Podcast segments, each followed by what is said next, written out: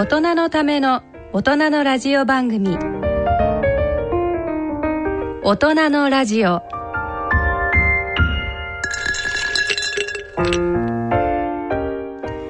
ご機嫌いかがでしょうか？安倍賢人です。ご機嫌いかがでしょうか？小山麻子です。さて2019年1月も下旬となりました。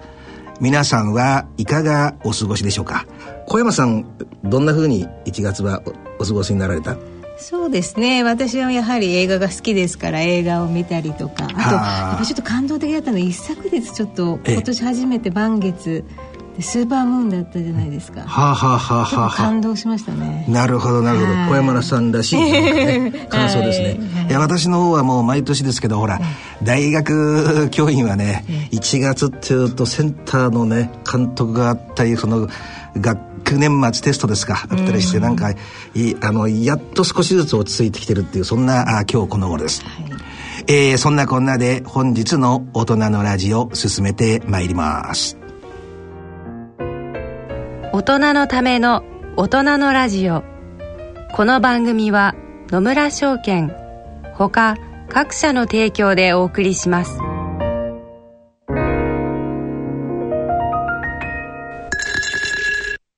野村。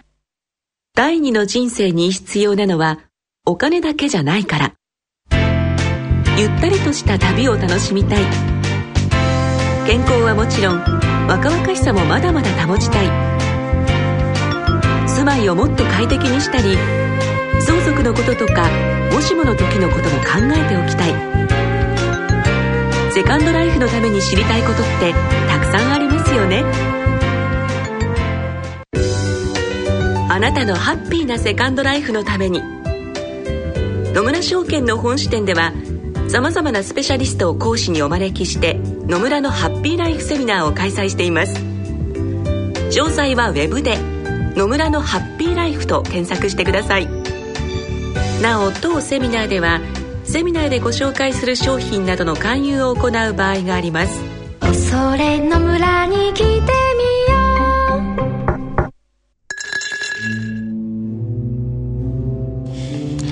社会病理のコーナーです今回は金曜日のこの放送日1月25日に全国で公開された映画ナチス第三の男を題材に進めてまいります。ゲストは著書ホロコーストなどを書かれたドイツ現代史の研究者、東京女子大学名誉教授の柴健介先生と、映画宣伝担当メゾンの堀木花江さんです。柴先生と堀木さん、よろしくお願いいたします。よろしくお願いいたします。今日はね、とてもね、興味深いテーマなので、特にあの、リスナーの方もね、あの、ニュースであの、トランプ大統領が台頭してからね、なんか、あ世界全体がその国家主義的なね、動きに、えー、包まれつつある中でね、非常に興味深いテーマテーマなので、あの、リスナーのね、あなたにもなんか心に届くような放送にしたいと思います。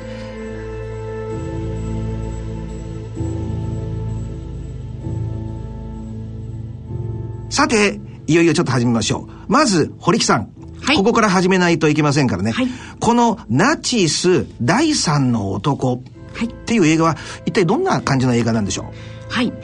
ナチス第三の男はですね、うん、ヒトラーヒムラーに次ぐ、うん、ナチス第三の男として絶大な権力を手にした、うん、ユダヤ人虐殺の首謀者、ラインハルト・ハイドリヒ。彼がなぜ恐ろしい人物へ変貌し、うん、38歳の若さで殺されてしまったのか。はいハイドリヒの暗殺計画のその知られざる真相に迫る世界的ベストセラー小説の映画化となっております。はあそういう小説があったのね、はい、しかもだけどあれですよね。このタイトルがねあの第三の男ってなってるぐらいで今まではあんまり注目されることのなかった人物っていうことですよね。そうですね。うん。で、これ、先ほど原作と言われました原作は何なんですか？はい、あの原作が、ローラン・ビネというフランスの方によって書かれました、うん、HHHH プラハ1942年というですね、うん、ゴングール賞、あの、最優秀新人賞を受賞しまして、うん、世界25カ国で翻訳されておりまして、日本でも本屋大賞翻訳小説を第1位を獲得したベストセラー小説なんですすごいことですね。あと一つね、はい、あの HHHH プラハ1942年というタイトルなんですよね、はい、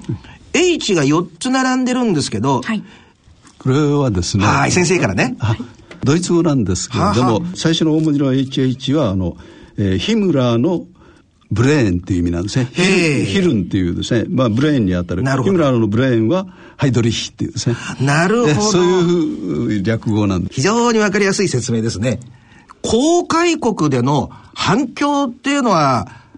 どんな感じなんですか？はい。あの、ロンドンの映画批評家協会賞など、受賞し、各国で絶賛されております。なるほど。堀木さん本人としては、どんな印象を持たれたんだろう？やはりあの、ヒトラーという存在は大きく知っていたんですけれども、うん、その中で、ハイドリヒという人がここまで、あの、権力を持って、実際にホロコーストなど、うん、あの、残虐なことを実際に首謀して、首謀者だったのが彼だったっていう、うん、まずその事実に驚きまして。なるほど。それとともに、あの、やはりこの作品自体が、うん、その暗殺を、命を懸けて暗殺をした、うん、あの、チェコ亡命の青年たちの話も描いているので、そこに対して私と同じような世代の、あの、人たちがもう命を懸けて、もうそこにつぎ込んで暗殺を実行するっていう、もうそこにも胸を、この時代の背景にも胸を打つ。これ、柴先生もご覧になられた？はい。え、柴先生、どんなふうに思われました？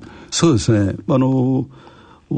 ハイドリッヒのですね、うん、この暗殺っていうのはですね、今までもあの、チェコの本国ではですね、うん、そのプラハが舞台になってるわけですから、うん、で、えー、チェコの本国では、あの、描かれてきたわけですよね。で、これはあの、いわばあの、ナチ時代のですね、まあ、最大の、暗殺って言ってもいいようなんですね。まあ、そういう事件、大事件だったわけです。しかし、あの、冷戦期がですね、うん、冷戦時代が長く続いて、チェコは東側の世界に属していましたから、うん、西側の世界含めてですね、はい、世界的にはあんまり知られていなかったわけですね。あの、冷戦時代が終わってですね、うん、まあそういう世界の中でですね、改めてこのハイドリッヒという人物にですね、注目が集まってるんではないかというふうに思う。えー、その当時の社会、いや、人間っていうのが、どんどんどんどん大量虐殺の行為を支持していく方向に動いているわけですよね。その、なんか、そういう方向をちょっと専門家としてちょっと説明していただきたいんですが。第一次世界大戦のですね、うん、あの、敗北からですね、うん、そういう反ユダヤ主義が、まあ、あの、非常に激しくなってくるっていうですね、まあ、傾向はドイツ社会が、うん、えー、多く、はいはい、えー、出てきているというふうに思います。えー、その第一次世界大戦の敗北の原因がですね、うん、えー、ユダヤ人の戦争阻害にある、あるいは、あの、ドイツ軍はですね、まあ、前線で、えー、敗北ししなかったのにですね、前線で戦っていたのに、あの、ユダヤ人がですね、うん、背後で利益の画策をですね、図って、うんで、ドイツ軍がですね、結局敗北に導かれた。ユダヤ人がですね、まあやっぱり非常に大きな、あその敗北の責任を背負うべきであるというですね、うん、まあ戦争責任の問題が、ユダヤ人の原因に、えー、させられたっていうですね。なるほど。実際にユダヤ人がそのように責められるだけの実質的な原因っていうのはあったんでしょうかね？いや、それはないと思います。ない。えユダヤ人はまあ、1%に満たないですね。うん、ドイツ国民の、その、はい、1%に満たないようなですね、はい、そういうマイナーな、マイノリティだったわけですよね。はい、で、えー、そういった社会の中でですね、うん、あの、ユダヤ人がその経済的な影響力をですね、うん、あの、相対的に見てですね、うんえー、ユダヤ人がそのドイツ経済をですね、うん、まあ、左右するような勢力をですね持っていったっていうことはですね、経済分析から見てもですね、現代から振り返ってみても、それは、あの、言えないというふうにですね。なるほど。そうすると、やっぱり明らかにそれはこじつけであったわけだ。そうですね。なるほど。ね、じゃなかったっていうことそうですね。なるほど。ナチスは、あの、ユダヤ人だけではなくて、優生学に基づいて、えー、障害者とかね、それとか、あと、マイノリティとか、そういう少数の人たちも殺害してますよね。その点に関してちょっとご説明いただければと思いますが。これはあの、えー、ナチがですね、うん、あの、えーまあ、実際に政権を取ってからですね、うん、えー、実行されていくことに、うん、なりますね。うん、あの、そういった、まあ、まず、まず、その、障害者に対する、えー、子孫をですね、残さないようにという意味での、まあ、男性の場合は、まあ、断種ですけれども、女性の場合も、その不妊化の措置をですね、行うというふうなね、ことが、まあ、えー、ナチ社会においてなされるようになるほど。そうすると、手術によって否認させられちゃうし、え男性の場合には虚勢させられちゃうってことですか？そういうことです、ね。ははははは。で、先生、ところで、はい、先ほどの、あのー、映画のナチス第三の男との関係で、ハイドリッヒっていうこの第三の男がいますよね。この人間がどういうふうにして残虐化していったかっていうちょっとお話を聞かせていただきたいんですけど。はい。あの、えー、ハイドリヒはですね、うん、えー、もともとはあの、えー、ドイツのですね、はい、えー、音楽家の家庭で、うん、えー、生まれた、ね、あ人ですよね。うん、で、まあ、第一次世界大戦にはですね、うん、えー、まあ、参加、あの、えー、兵役にですね、つく、前のまだ年齢だったもんですから、それで兵役には、えー、つかないでですね、で、えー、あの大戦の敗北を迎えたわけですね。うん、それで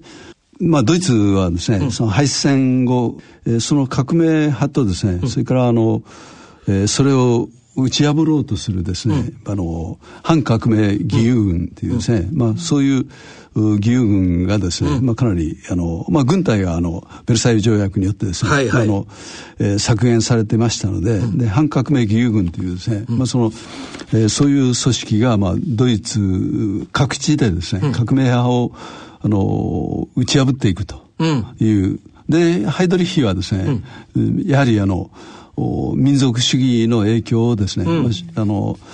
受けまして、うん、それでその反革命義勇軍のですね、うん、伝令としてですね、まだあの、えー、20歳になっていない状況でですね、うん、まあ伝令として活躍したわけですね。えそれで、で、革命派憎しっていう、まあそういうあの心情はその時から強く持ってですね。なるほど。なるほど。で、そうした最初伝令的な役割しか果たしていなかったハイドリッヒが、どのようにして、その後、そうですね。ハイドリッヒはですね、えーまあ、その後海軍に入りまして、うん、それで、まあ、海軍のですね、えーまあ、情報技術将校としてですね、うん、まあ、非常に嘱望されていたわけですね、うん、それから、まあまあ、もちろんその音楽家の家庭で育ったわけですから、まあ、音楽もですねバイオリンを中心に、うん、えー、いろんな楽器を演奏をしつつ、うん、まあ、あの海軍の中でもですね、まあうん、えー、フェンシングとかですね、うん、まあ、いろんなあの面で、うん、えー、活躍をしていたわけですけれども、うん、えしかしある、まあ、まあ、女性歴がですね、まあ、女性遍歴が、まあ、いろいろありまして、でそれはあの、海軍のですね、あの、名誉を傷つけるものであるっていうようなことでですね、その女性問題でですね、まあ結局裁判沙汰にもなって、それで海軍からまあ放逐されるっていうことになったわけですね。で、その、新しくですね、あの、結婚を、あの、することになったですね、リナ・ハイドリッヒが、実はですね、お兄さんがあの、ナチの突撃隊の人物ですね。それで、えー、まあ彼女もあのナチ党員に、えー、なっていたわけですから、うん。はあはあ、そこになんかステップアップが結婚によってステップアップがなされたわけですね。そうですね。はははそれであのー、まあ彼がですね、うん、えー、具体的にその組織にですね関わっていったのが、まあ、親衛隊ですね、うん、突撃隊の中でナチ党の中で、うん、えー、情報組織をですね、うん。えー、かなり拡大していた、まあ、親衛隊というですね、うん、まあ、党内警察の役割も果たしていた組織なんですけれども、なるほど。でそれで日村に、えー、その親衛隊のですね日村に紹介されてですね、うん、で、えー、あの親衛隊の情報組織を担当するっていうふうなことにな、ね、なるほど。その辺のところは堀木さんあれですか、映画の中でも出てくるんですか？はい。もちろんです。彼がそのうん、えの女性関係で、うん、あの海軍を除名されてそこからその奥様リナの影響によって、いかにこうナチ党のそのあのまあ、その信者だったわけですよ奥さんが、はあはあ、そこの影響を受けてどんどん自らがこう変わっていくっていう様もすごいあのリアルにあの順を追って、あのこう展開していくんですね。ハイドリーがなぜこんなことをするようになったのかっていうところも順を追ってこう知れるのが。なんかまあこの人もただのいわば人間だったというか最初から残酷だったわけじゃなくて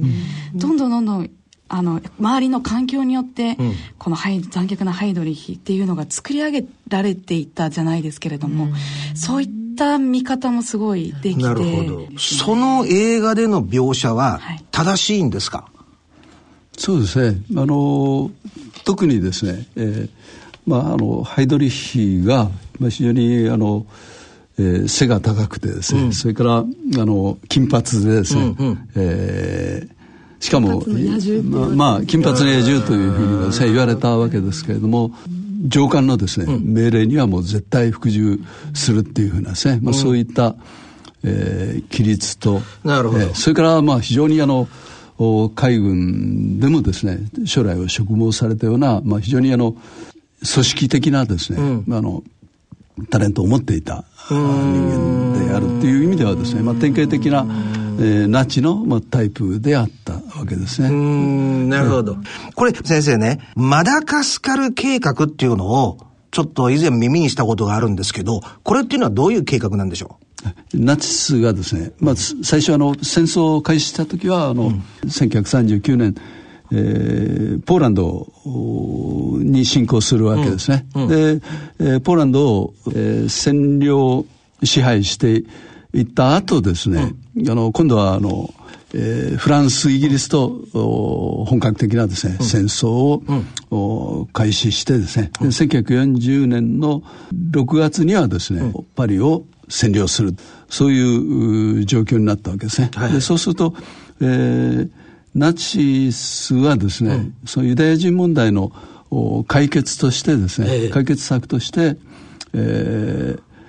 えー、どこかにですね、まあのユダヤ人をまとめてですね、うん、えー、送る地域をですね、はい、模索していたわけですね。はははでこれはあの、えー、もちろんそのポーランドでもですね、うん、あのいろんな、まあ、あの可能性あったわけですが、しかしフランスを占領した段階ではですね、えー、フランスの当時植民地であったですね、はい、マダガスカルトルというですね、はい。はい、まあえー、そこに、まあ、あの非常に大きな空間があるっていうことで、はあ、ユダヤ人をですねいわば一種のこう居留区みたいなですね居留地区として送るっていうふうなですねそういうふうな計画は突然、まあ、浮上したわけですね。しかし、まあ、19世紀からですね、うん、まあ、その反ユダヤ主義者の中にですね、ユダヤ人を排除した場合にですね、うんまあ、そのどこかにまとめて送るっていうふうなですね、うん、まあ、考え方の中でマダガスカルプランというのは、えーまあ、19世紀にもですね、まあ、起こっていたわけですね、うん、ですからナチがまあ突然っていうわけでもないんですけれどもしかしあのー、このマダガスカル計画はですね、まあ、フランスに占領した時点で、えー、浮上してきたわけですけれども、うん、しかし政界権とかですね、えー、その辺から結局イギリスがですね、うん、まあ、世界圏を抑えているということがあってですね、で結局マダガスカル計画はですね、まあ、実施されなかったああされなかったわけ、えー、まあ、ドイツがですねまだ戦争に入るまではですね、えー、ドイツ国内の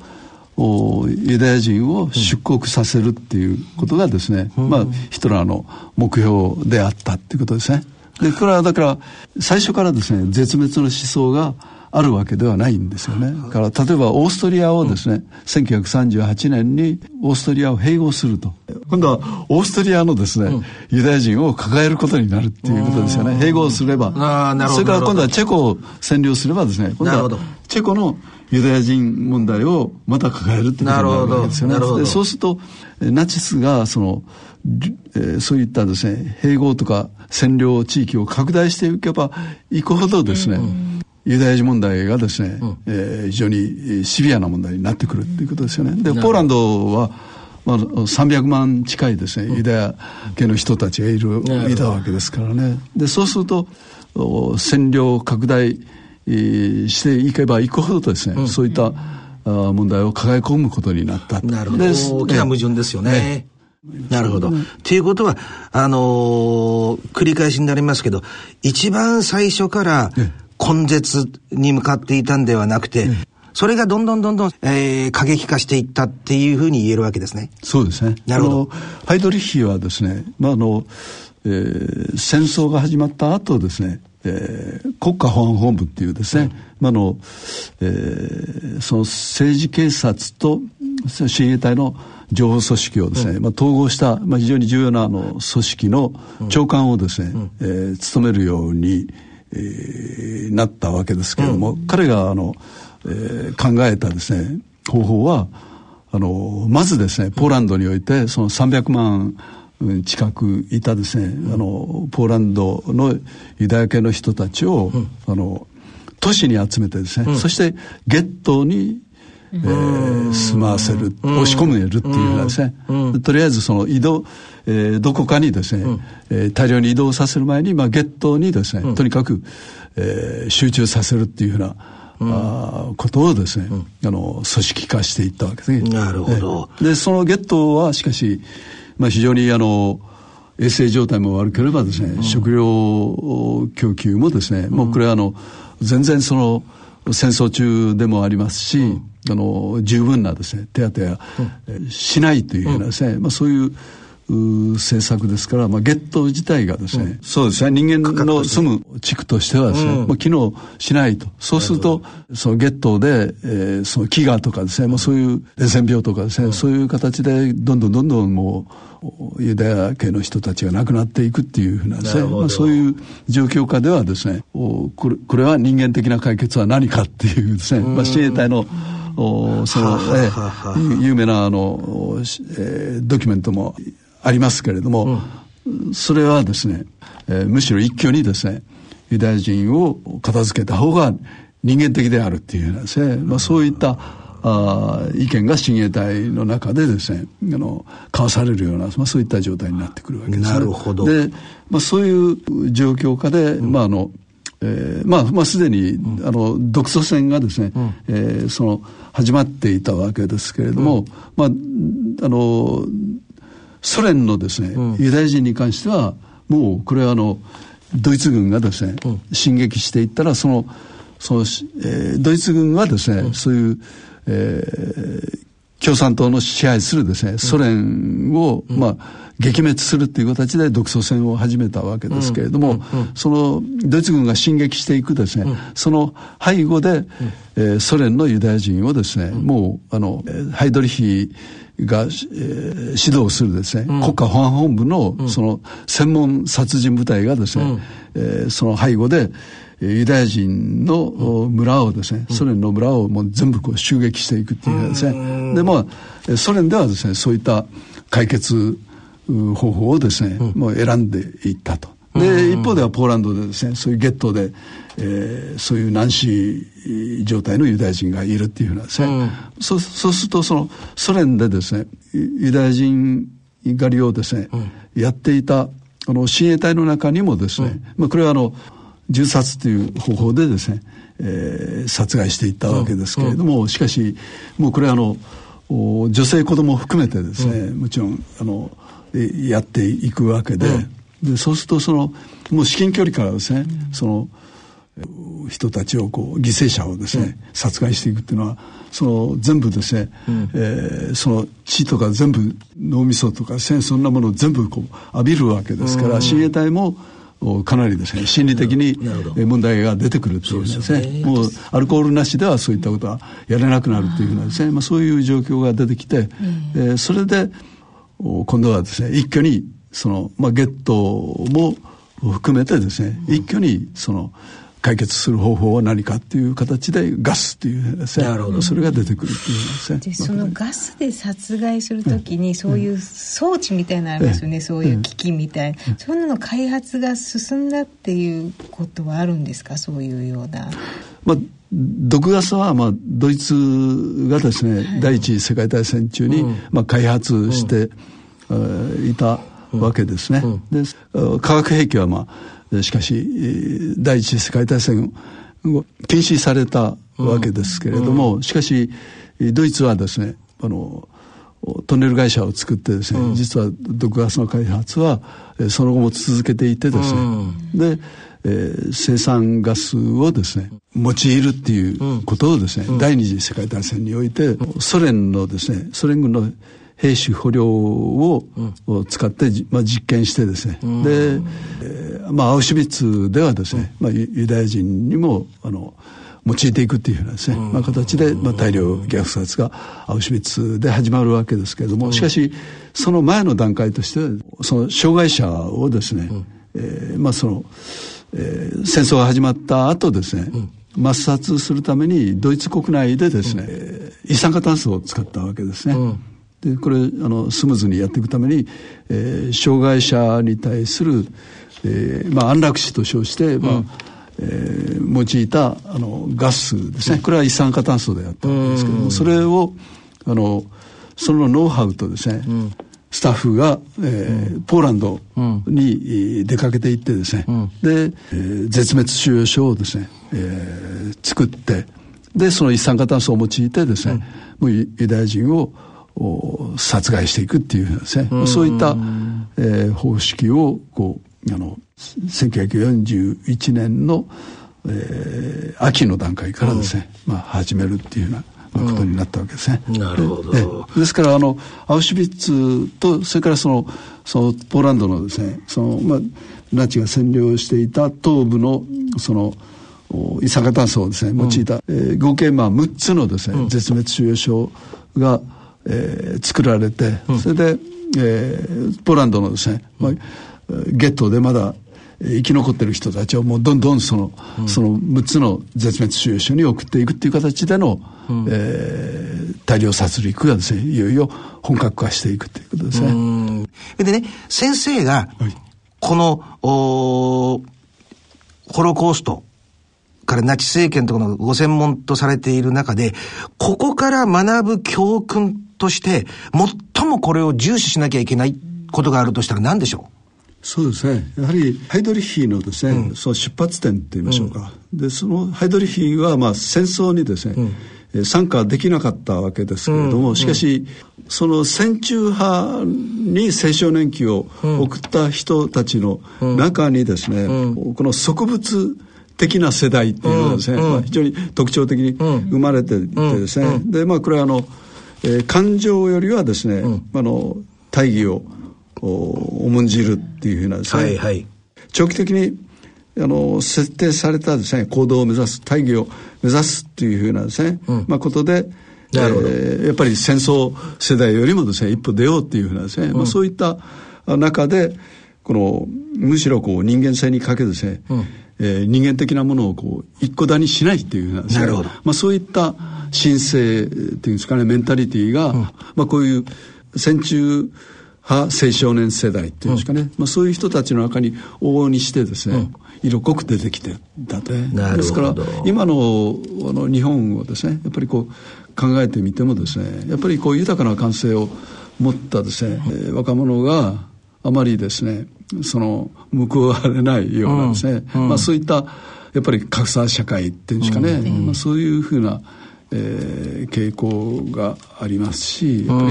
えー、まあ、そういった意味ではです、ね、子供やですね、若者たちがですね排除、阻害されないようなですね、まあ、社会でなければですね、ナチがですね、うん、あの台頭してくるような歴史的なですね、うん、もう事実からですね、うん、えー、我々は学び十分に学び取ることはできないんじゃないか。なるほど。やはり、あのー、感情よりもやはり何かこう一つの線で引いたような綺麗なこの競技の方を実現することに向いていっちゃうっていう、そうしたあ社会の雰囲気自体が最もこうしたあユダヤ人の大量虐殺の根底にあることじゃないかってことですよね。で、あとね、どうしてもこれ先生に伺いたいんですけど、うん、専門家としてね、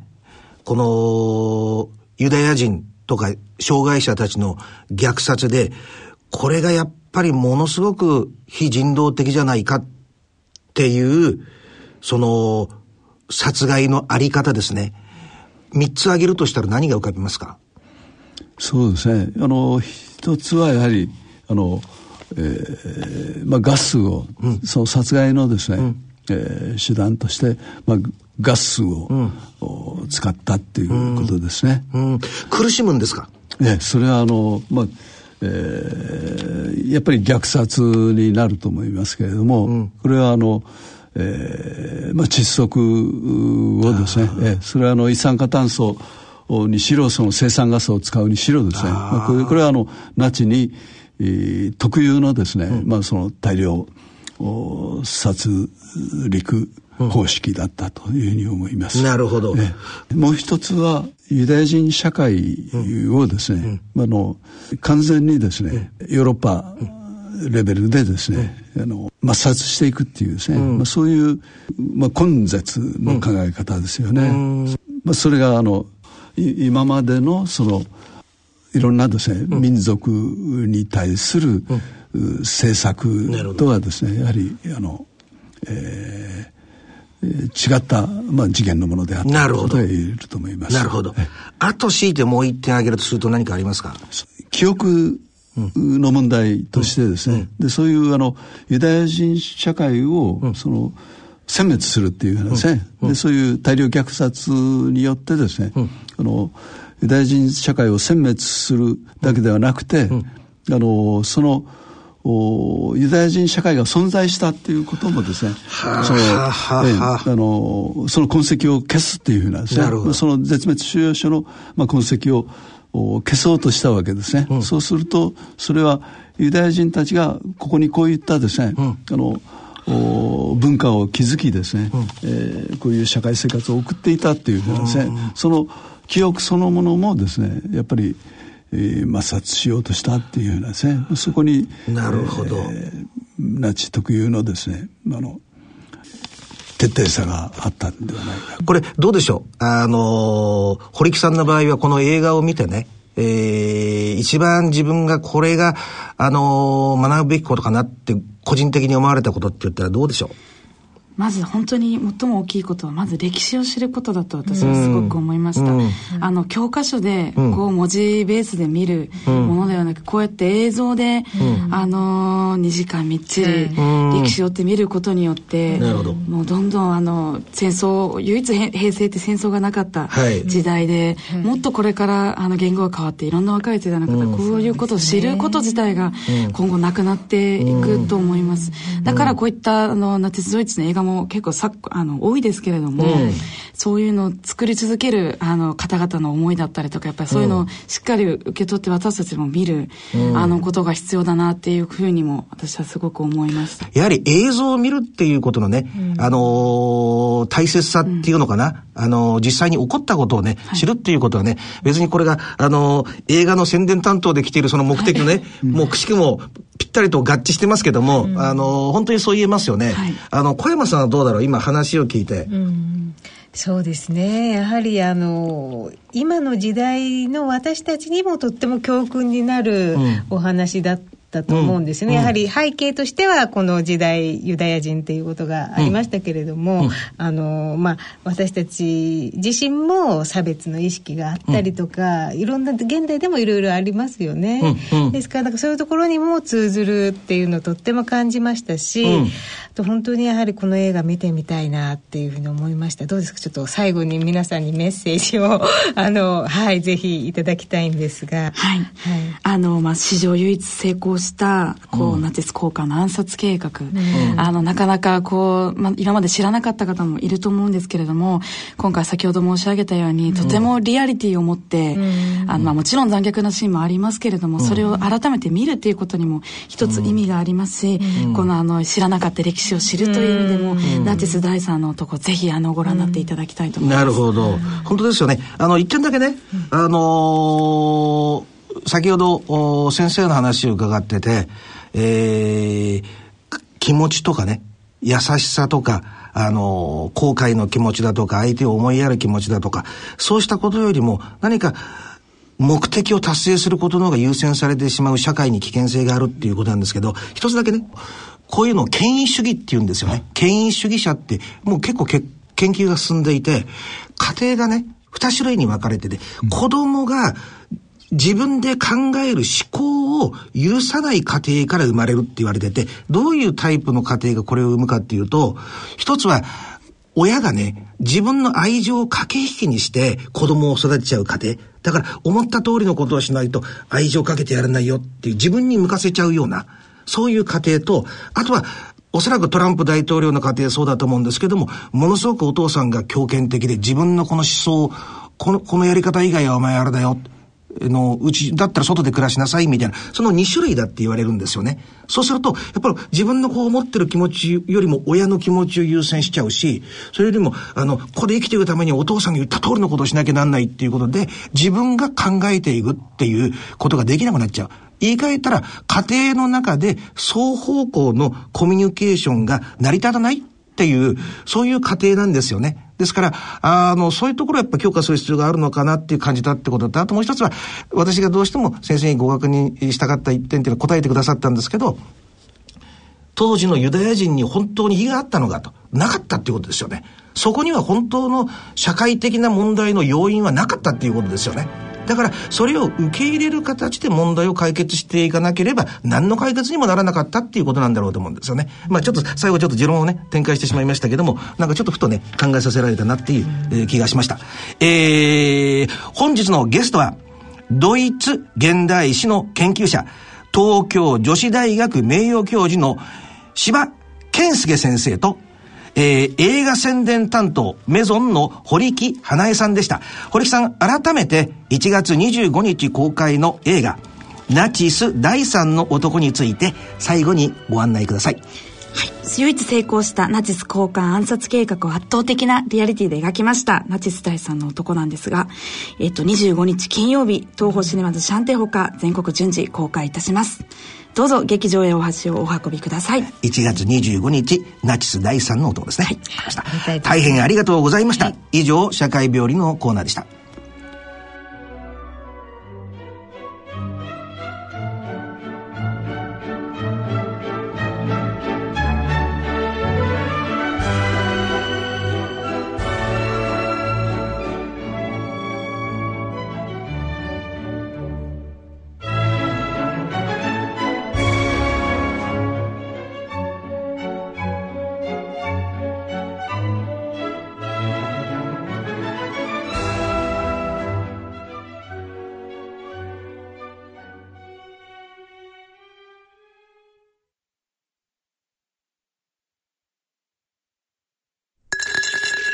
野村、ちょっと気になるお金の話。今回は、老後の生活費です。お父さんお疲れ様でした。お母さんこそ大変だったね。娘の信子の結婚式も終わり、一段落ですね。そうだね。これからは二人で気ままな老後生活。一体どれぐらいのお金が必要なのかな？私も気になっていましてね。生命保険文化センターの平成25年度生活保障に関する調査によると、老後二人で必要な最低生活費は平均で月額22万円。ゆとりある暮らしのためには平均で月額35万4千円が必要らしいよ。二人で生活するには結構お金がいるんだね。二人で？これからは私一人で生活していきたいわ。お金に関するご相談は、お近くの野村証券へどうぞ。それ野村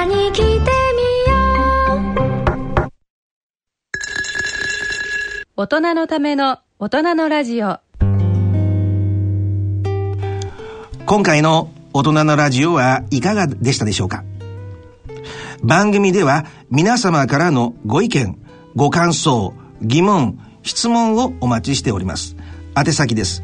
郵便番号105-8565ラジオ日経大人のラジオの係まで。あるいは、ラジオ日経大人のラジオの番組ホームページからもご投稿できます。それでは、お時間となりました。お相手は、私、安倍賢人と、小山麻子でした。それでは、次回の放送まで。さようなら。